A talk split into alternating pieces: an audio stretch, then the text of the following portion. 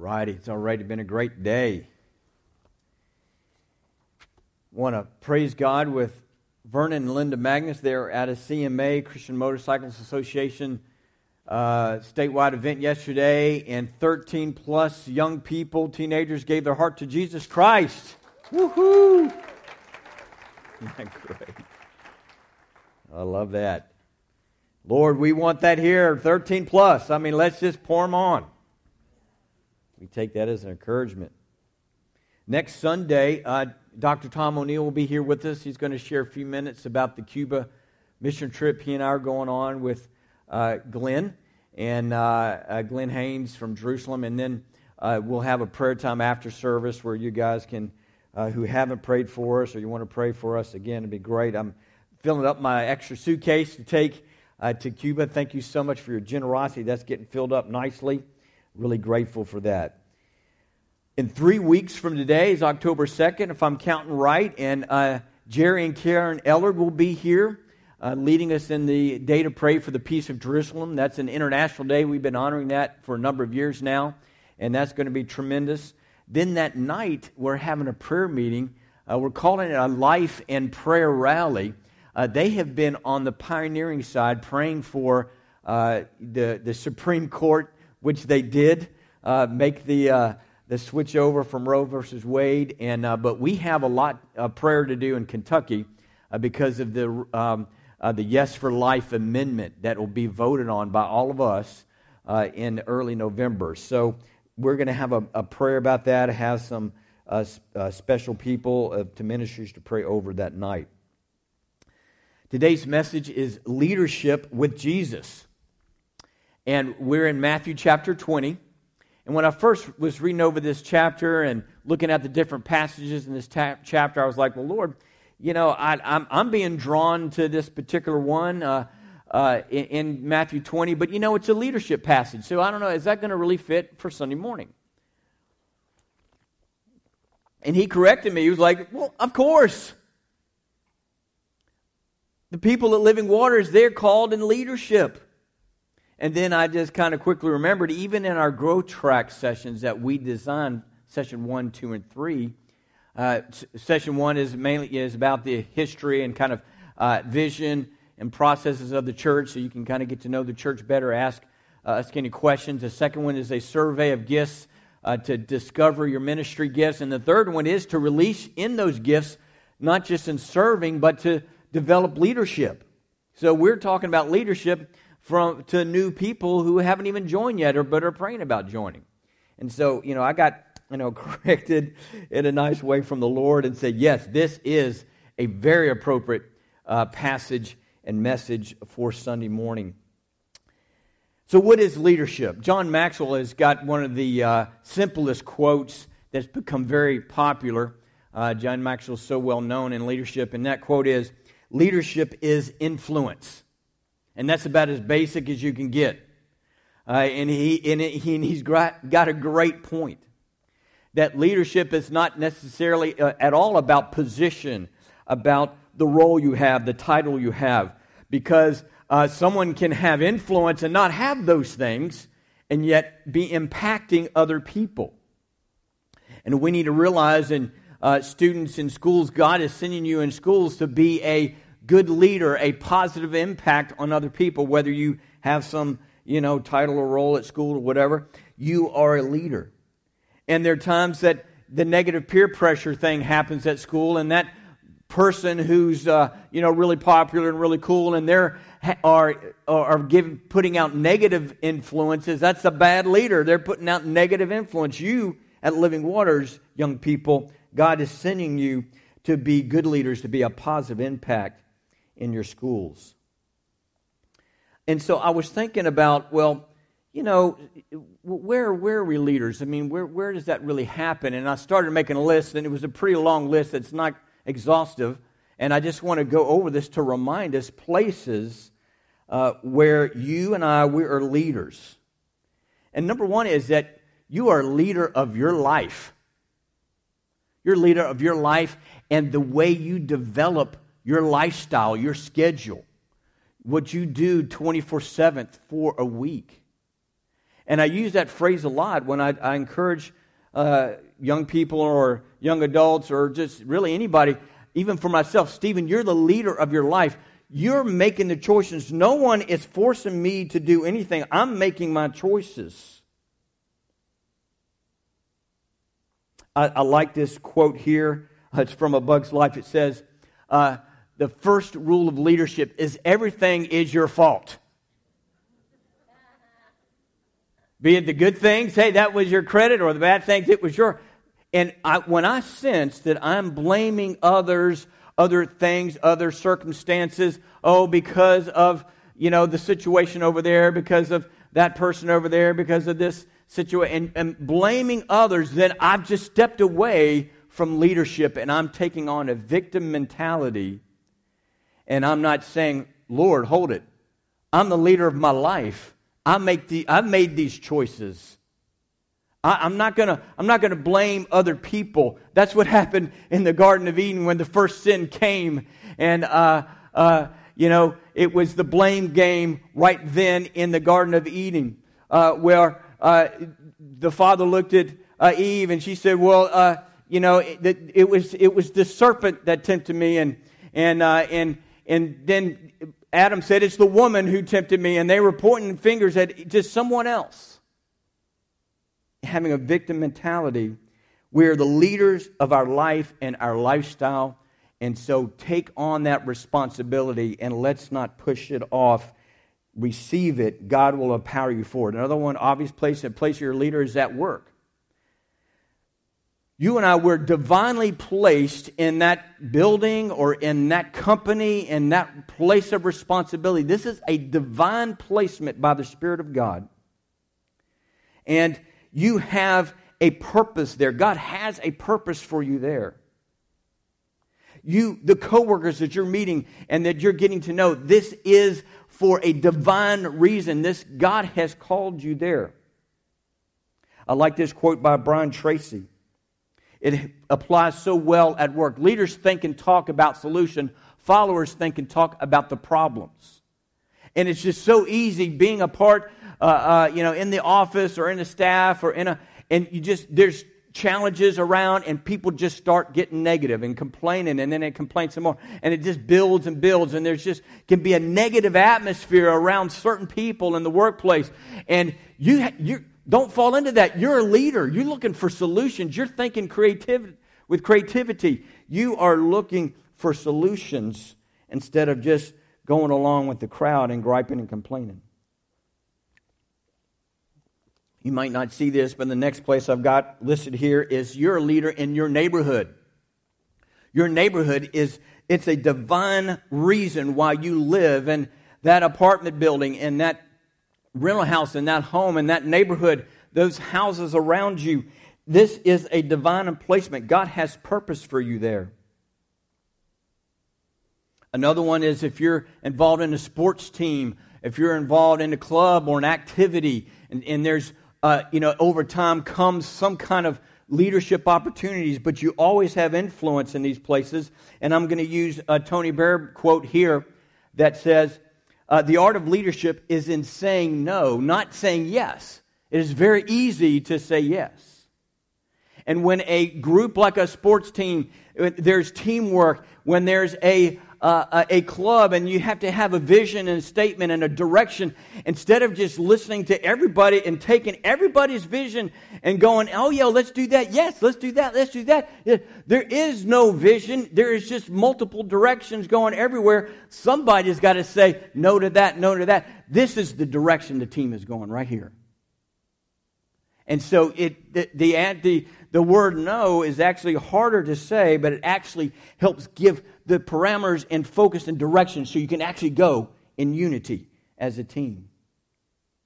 Here's some more places that you're a leader. You might not think about this. Among your relatives, your cousins, your uncles, your nieces and nephews, you have influence there.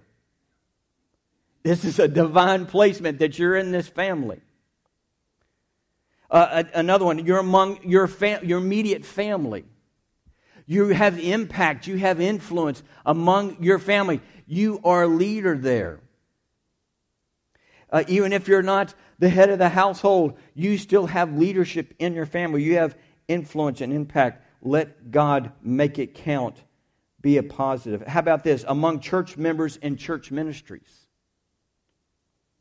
God has divinely brought us together. You have uh, a reason to have influence on the rest of us, you with me and me to you.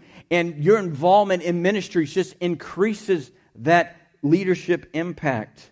We welcome you. We need you. In fact, if, if you're uh, at home today, it's good. I bless you. We want to keep offering online services.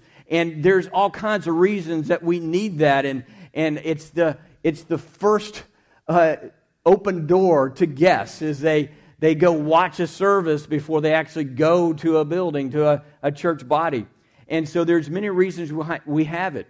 And it's good for our people. At the same time, we miss you if you're not here. And we don't get to receive that influence and impact by your presence and what you bring in worship and prayer and community in the body of Christ. Our church in the Bible is not a just a corporate uh, gathering, a large gathering of people. Jesus did preach corporately, didn't it? He gathered thousands and he preached to thousands. It was great. But that's not his definition and understanding of church. Churches was the 12. It was the three that he went off together with, did discipleship with relationally. That is Christ's understanding of the church. That's what he has for us. So if you have a mentality, well, I'm just going to come, be a part of the, some good worship, get some of the word and teach it, and go home, that's not be actually entering into biblical definition and understanding of church. You've just scraped the surface.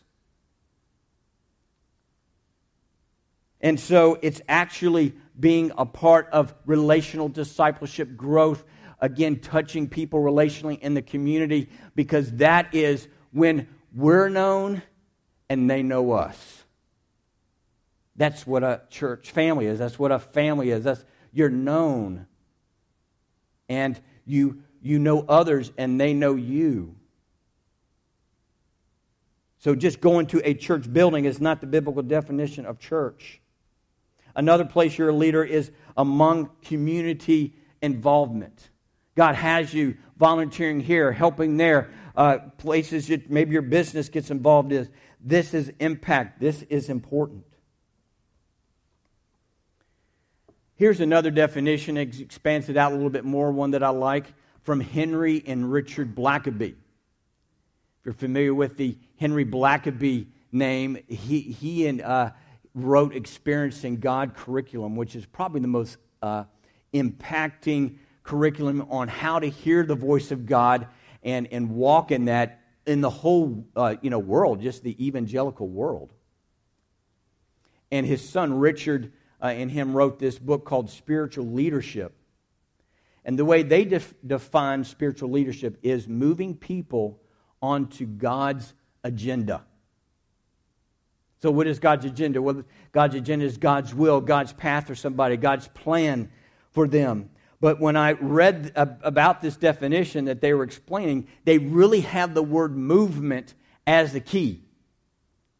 That it's moving from one place to the other. It's not staying stationary. It's not staying the same, but there's growth, there's transformation. It's getting out of those seats and off those couches and into obeying God's word to be and to do God's word.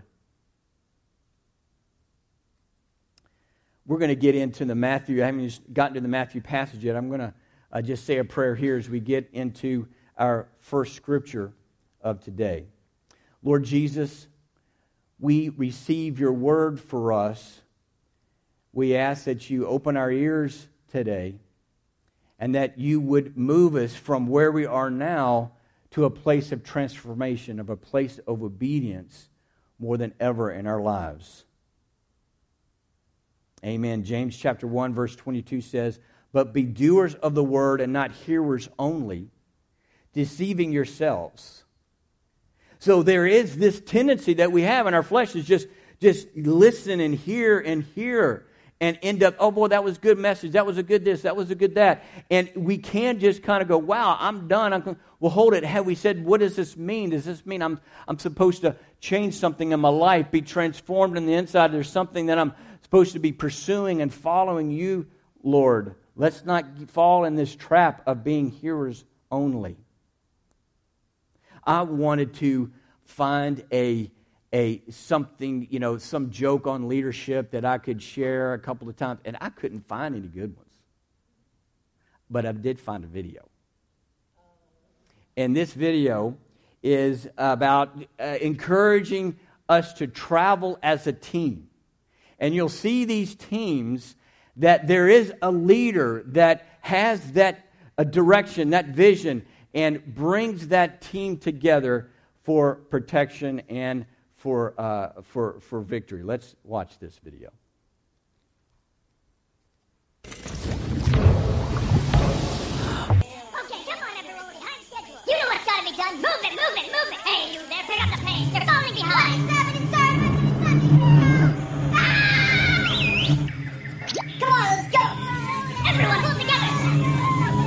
That's what I. You, you, you, you, you, you, you, you.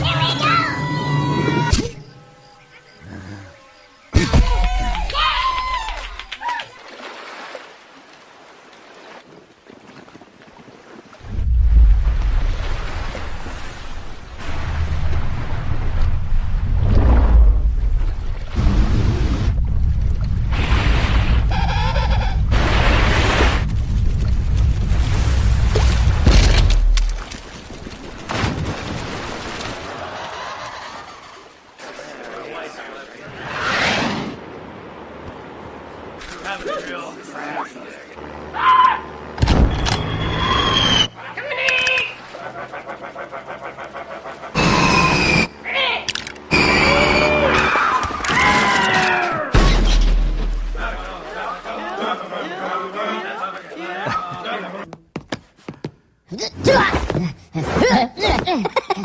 노래 또 나! 왼발!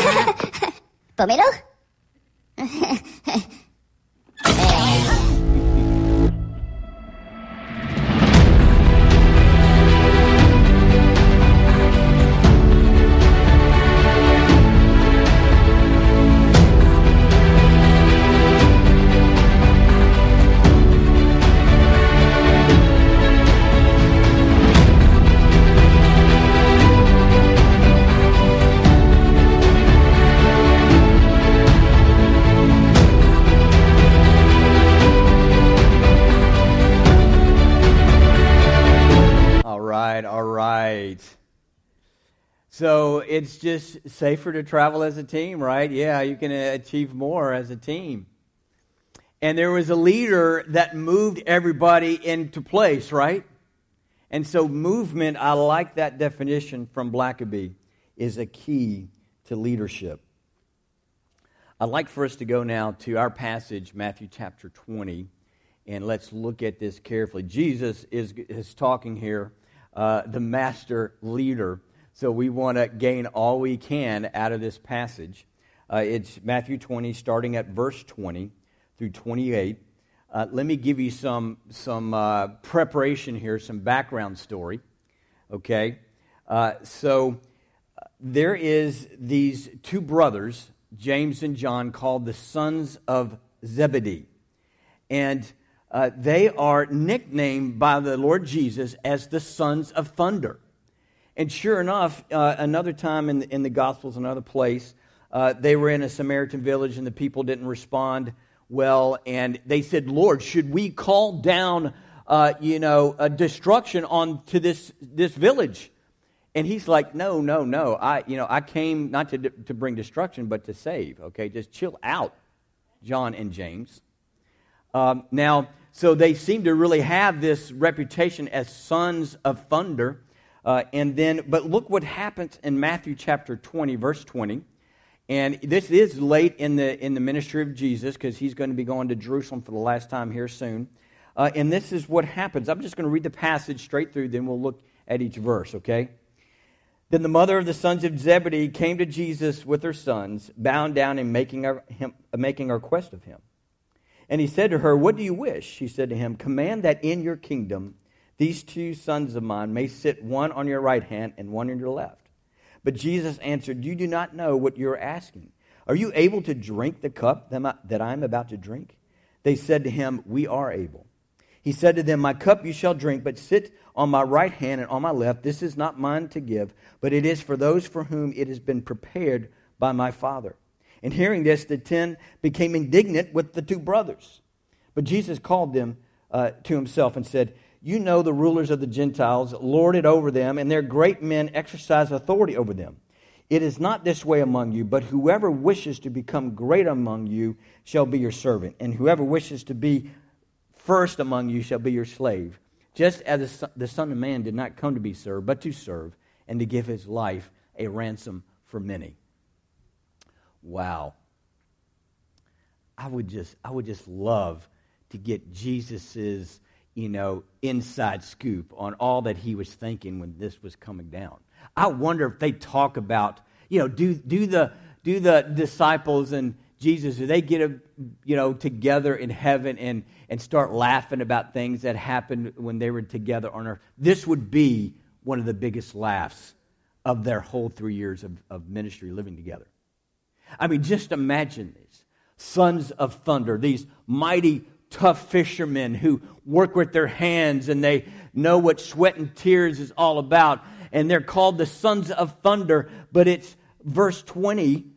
Then the mother of the sons of that comes to Jesus with bowing down and making a request. Oh my. The mom is now intervening here. The mom is getting involved. And uh, so Jesus, you know, he he honors women, and you know, this is the mother of his closest friends. He's like, oh my, what what is this? What does she need? What does she want? You know, yes, oh dear sweet uh, um, Mama Mia, you know, let's talk. What what is it? What do you wish? And and and said to him, command that in your kingdom these two sons of mine may sit one on your right hand and one on your left. And it's like, oh, okay. Yeah, yeah. Now you're really, uh, you know, going for it now. You got your, your mama coming in and talking to Jesus. And they must have this mentality that Jesus, with this power to heal, this, this authority over demons, he is going to have a kingdom. He's going to have on earth, he's going to use this power, gather an army, and they're going to overcome this, this oppressive a military, uh, a military uh, invasion of, of the Roman soldiers, and they're going to have a throne. And so she's trying to get in there. And, and, and you know, oh, wouldn't this be fun if my sons got to be next year? And all the, the sons are all excited, like, yes, they, this is it. We're going to be at the top of the heat. This is going to be so much fun. We're going to be popular and famous and doing autographs, and all the money has got to be a lot of money in the throne room. This is going to be great. Well, let's see how Jesus replies. Jesus answered, You do not know what you're asking. Are you able to drink the cup that I'm about to drink? They said to him, We are able. He said to them, My cup you shall drink, but to sit at my right hand or my left, that is not mine to give. It is for those for whom it has been prepared for by my Father. So he went straight to the cup. Now, what cup is he talking about? He's talking about the cup of suffering. That when he was in the Garden of Gethsemane and he was, uh, was praying alone because his, his buddies were over here asleep, the night he was betrayed, and he felt this heaviness come on to him that, oh my goodness, I'm, this is really, I'm really am going to die on a cross and go through the worst Roman death suffering that's there. I am really going to go through this. And not only that, there is the sin of the world's going to come on to me. I'm sinless, but that sin is going to, it's going to, in my, it's going, it's going to like, it could kill me, but no, I'm going to need to be obedient to, and he is going through this, and he says to his heavenly father, the only time we have a record of this, he says, Father, if this cup can pass from me, let it pass, but not my will, but your will. He prays that prayer three times that night. And so, listen, folks, Jesus, though he is at the top, he went through the suffering for us to get to the top. No one has suffered like him. No one has taken on other person's sin and been punished for other person's sin. And what's so good about the Gospels was clear that he laid down his life. He gave it. No one took it from him. Even the weight of this sin didn't take it. He said, I lay my, I willingly laid down my life for the sheep, for you and me. That is the path of salvation. And, and if someone in here or there, if you're thinking, you know, why be saved or why come back to Christ, let me tell you, because Jesus Christ did this whole path of suffering for you. And so his blood does, is powerful. His blood can actually wash our sins away and make us clean from the deepest parts of us and into our whole life, transforming us as a son and daughter of the King. Now, I thought this was an interesting little side note. Here's another little difference between the Heavenly Father and the Son Jesus. That though they're perfectly one, the Trinity is incredibly one the Father, Son, the Holy Spirit, one God, right? There is this unity, but Jesus said, Listen, I don't know who's going to sit to my right and left. It is appointed to the Father's going to take care of that. Jesus said something similar, similar about when he's going to return, and they were asking, When are you going to return? He said, Well, listen, the angels in heaven don't know. Only the Father knows when I'm going to return. So that's an example of these distinctives. There are different roles, and the Father is waiting to the perfect time to tell his Son when he's going to return and who is going to be at his right and his left in his kingdom. Oh, I just can't imagine verse 24 how hearing this, the ten became indignant with the two brothers. Those little dirty rascals, they went behind their back, got their mother to go beg for them to be at the top. This is, it, it just, it's, it's, I can't believe they must have just harassed them. I wonder if there's any teasing going on in heaven. These two sons of thunder still getting teased in heaven about this. Verse 25 and Jesus called them to himself and he said, You know that the rulers of the Gentiles lord it over them, and their great men exercise authority over them. They knew what kingdoms were built like. They were oppressed by the most powerful army and, and kingdom on the earth, by the Roman kingdom. They knew how centurions had a, this kind of level of authority and those kind of, and all the political authorities. And that's what they were thinking in their mind, just that uh, you know, the way the, these worldly kingdoms are set up. But he said in verse 26, It is not this way among you, but whoever wishes to become great among you shall be your servant. And whoever wishes to be the first among you shall be your slave. That'd be hard to hear because they were, they were slaves and they didn't like being slaves of the Roman soldiers. You said, What?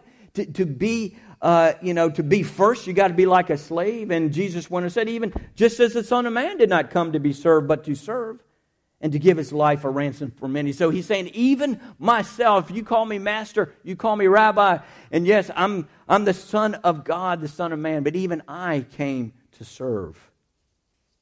So did Jesus uh, name them sons of thunder to kind of help build them up because they were so wimpy? They got their mommy to come in and beg for their position, and he was just kind of trying to build them up. Well, I wonder if we get to ask those kind of questions, you know, when we see the sons of thunder.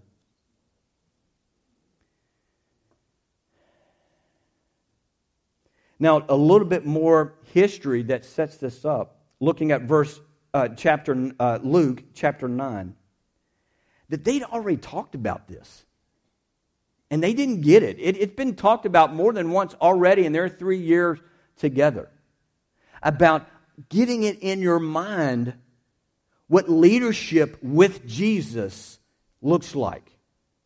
And it was earlier in their ministry together, Luke chapter 9, verse 46 and 48 through 48 says, An argument started among the twelve as to which of them might be the greatest.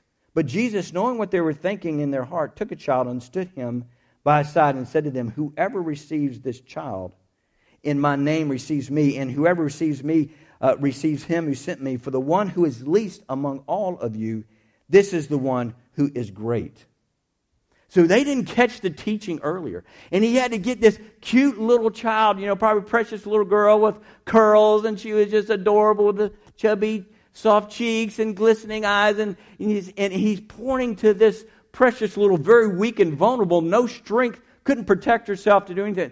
This is how you become great, is you become the last. You become the, the, the one who serves.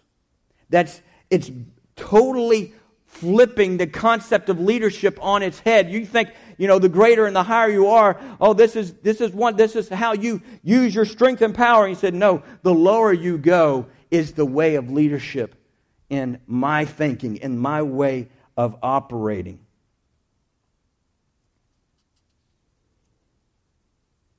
So I want to say to you that the leading with Jesus is requires humility. Let's look at another thing. What else is required in this leadership of Jesus? He talked about drinking from this cup of suffering.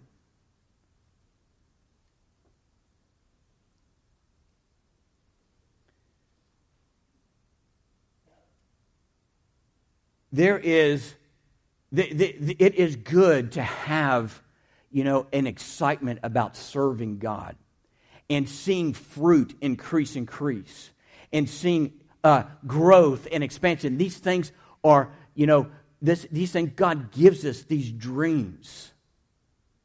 But there can be, like uh, uh, James and John, they're like, oh, oh, and the, and the disciples, they were arguing about who's going to be, oh, it's going to be so much fun. We're going to be at the top. We're going to be this.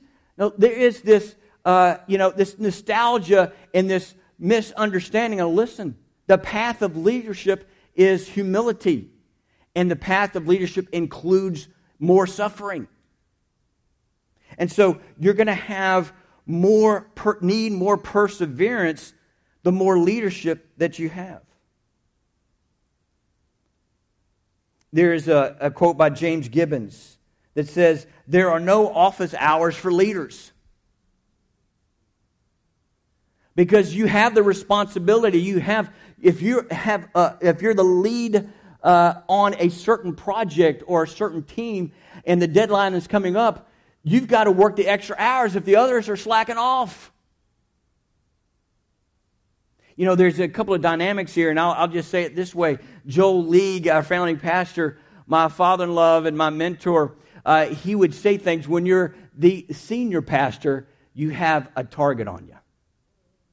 One is target is the enemy. That if they can take the leader out who's at the top of that, whatever that ministry is, whatever that project is, if I can take that out, then I've affected the whole team, the whole uh, result, and the fruitfulness of it. And, uh, and I do. I feel the difference from being a youth pastor, social pastor, and being a lead pastor. I tell it's that there's a difference. The other thing is, is that many people just have issues with authority from their past. It's part of their, their sanctifications, God working out. And so you might be some super nice God pastor and all this, but you're the authority. So they, and I've, I've had people tell me this, you know, I've just, God has convicted me because I have suspicion about you and, and you're, you're doing fine. It's something I'm dealing with in me. And so, whoever that authority is, people have often from their past, from abuse of, of authority and uh, you know, things they're growing up, whatever, and they haven't worked that out by the Holy Spirit of the, healing and the, and so they just whoever at work, it might be at work, whoever that their authority is, and then at church on this, they just have this, uh, you know, I just don't. They're probably this. I suspicion. No, they're they're just being doing the best they can. They're not perfect. So there's a target on them. I looked at quotes uh, this this week from Queen Elizabeth II because, wow, what a life lived, huh? Lived through 13 U.S. presidents. Just think about the, the level of leadership that she hung out with over seven decades as a queen.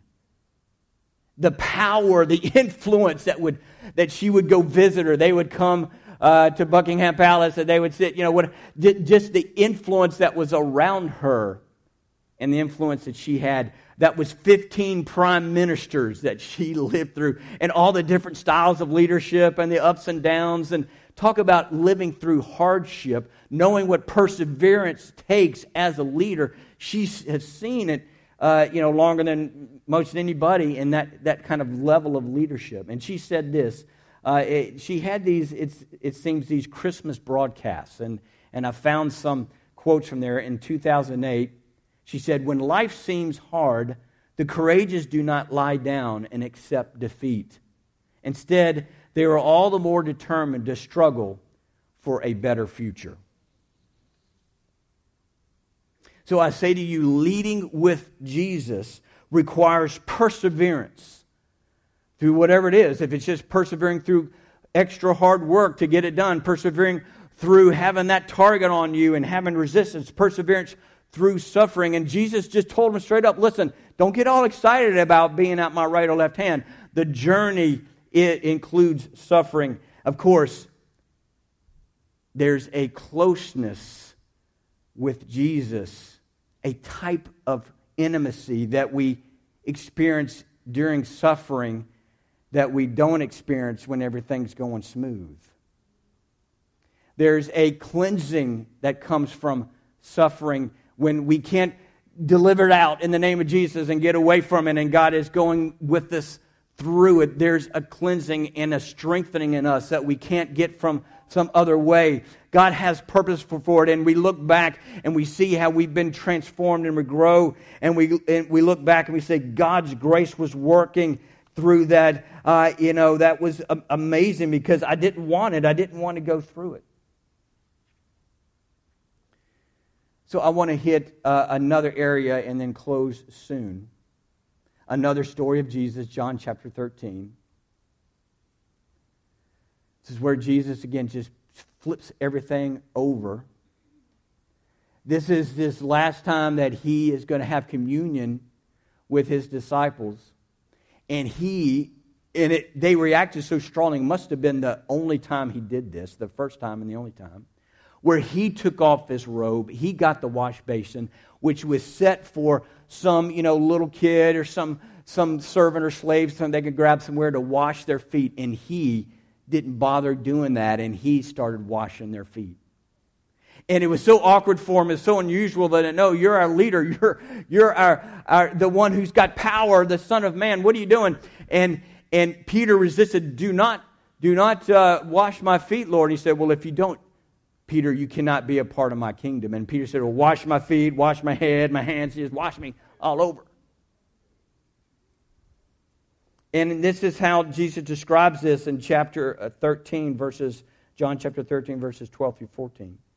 So when he had washed their feet and taken, uh, and taken his garments and reclined at the table again, he said to them, Do you know what I have done to you? You call me teacher and Lord, and you are right, for so I am. If I then, the Lord and the teacher, wash your feet, you also ought to wash one another's feet.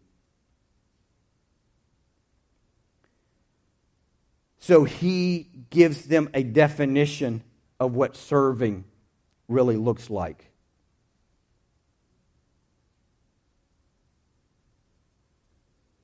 So serving sometimes comes with suffering. It comes with hardship. It's not necessarily easy but it's the way Jesus did it. He wants us to do it, and then He has rewards and blessings because of following Him. There was, uh, a, a, trying to kind of wrap up a quick story here in Philadelphia when we were uh, planning ministry there in a house church in inner city Philadelphia in a uh, Puerto Rican neighborhood. And after a couple of years there, I, I, I had to work the first year or two, three jobs, two part time jobs until my sales job in reverse mortgages commission, so I had to build it up. So I was working three jobs, persevering through that.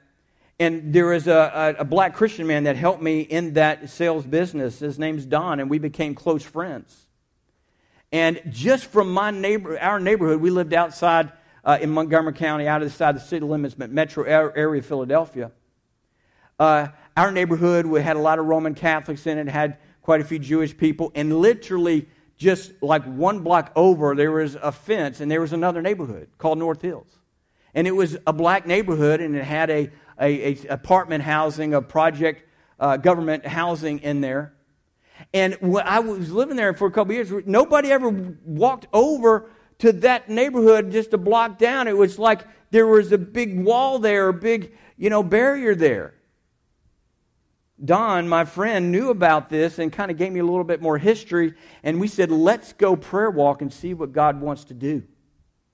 We started praying, but just walking down the street, went a couple blocks, went to an old school that had a daycare in it, went up to the lady at the front desk. Sherry was there. Ended up, she was a believer and the matriarch for the neighborhood, knew everybody.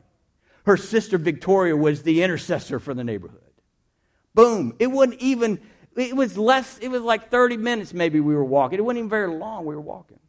We ended up having in Sherry's uh, apartment, we had her living room full, multi generational people doing a discovery Bible study, people reading God's word for the first time, you know, particularly young ones, the first time in their lives, asking questions about these passages. The next year, we did a men's group in one of the men's uh, houses a couple blocks down and did skeet shooting together, did cooks out to, cookouts together, and did a men's uh, material uh, work through with these. And I was the, the white guy. I mean, you can see me from a, a thousand miles, the only white guy in there. But we broke through with the gospel and with racial unity. And we had to persevere.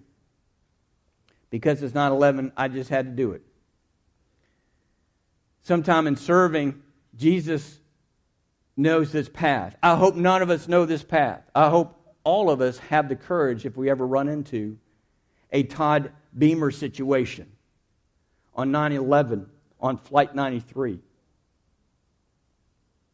where the people in the back of the plane realize okay, they're next to be crashed somewhere in D.C there were terrorists that had blocked the whole uh, first class area to protect the cockpit from what they can gather. And the number of people were on the phone, and, and what was heard from Todd Beamer, his last words on that phone call, he put the phone down and they could hear him talking, said, Are you guys ready? Let's roll. And that group of men and women, those heroes that said, I'm willing to serve even to the point of possible death, got through to the cockpit and was able to get that plane to come down. And crashed in a field in Pennsylvania.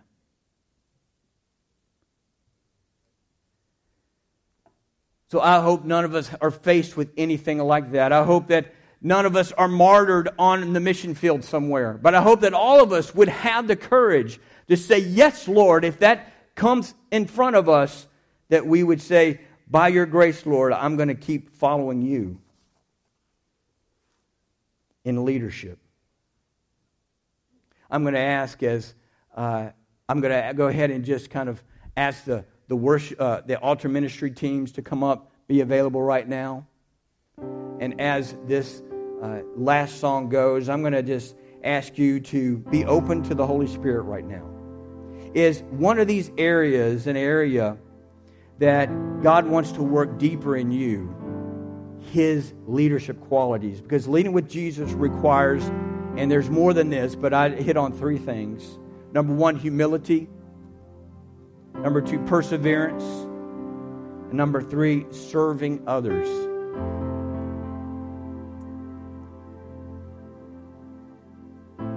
So, Lord, have your way, speak to our hearts. We want to be more like you, a leader like you. Love came down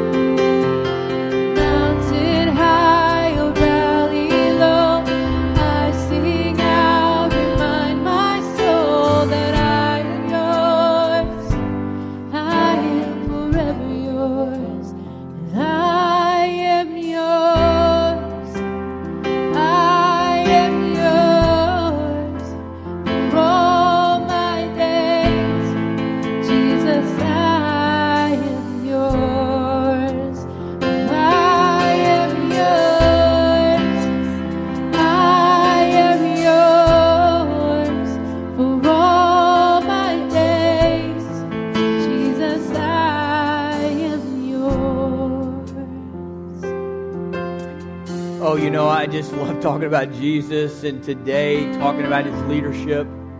Jesus, you are an amazing leader, the perfect leader. You inspire us with your humility, your perseverance and obedience. You're serving others, Lord God. You're, it's just it's just so good. I you're thank you, Jesus, for making it so clear so we can grab hold on to things and follow you, be more like you, Lord. Help us with that. We honor you, Jesus, as the greatest leader and the most humble servant.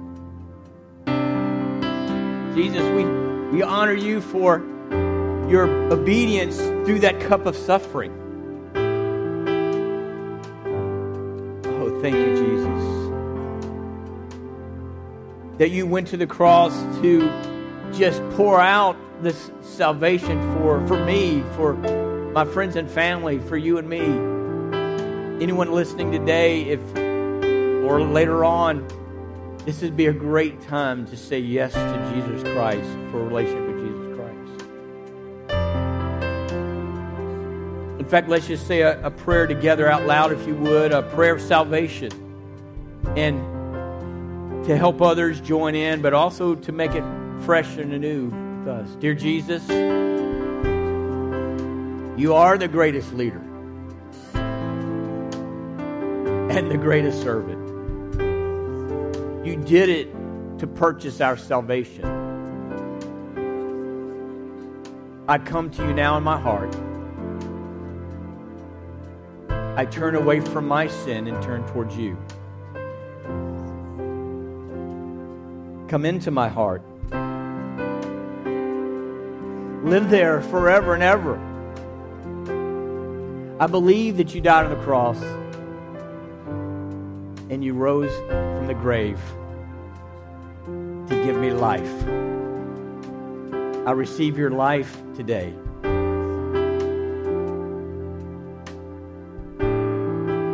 I'm your son or I'm your daughter today.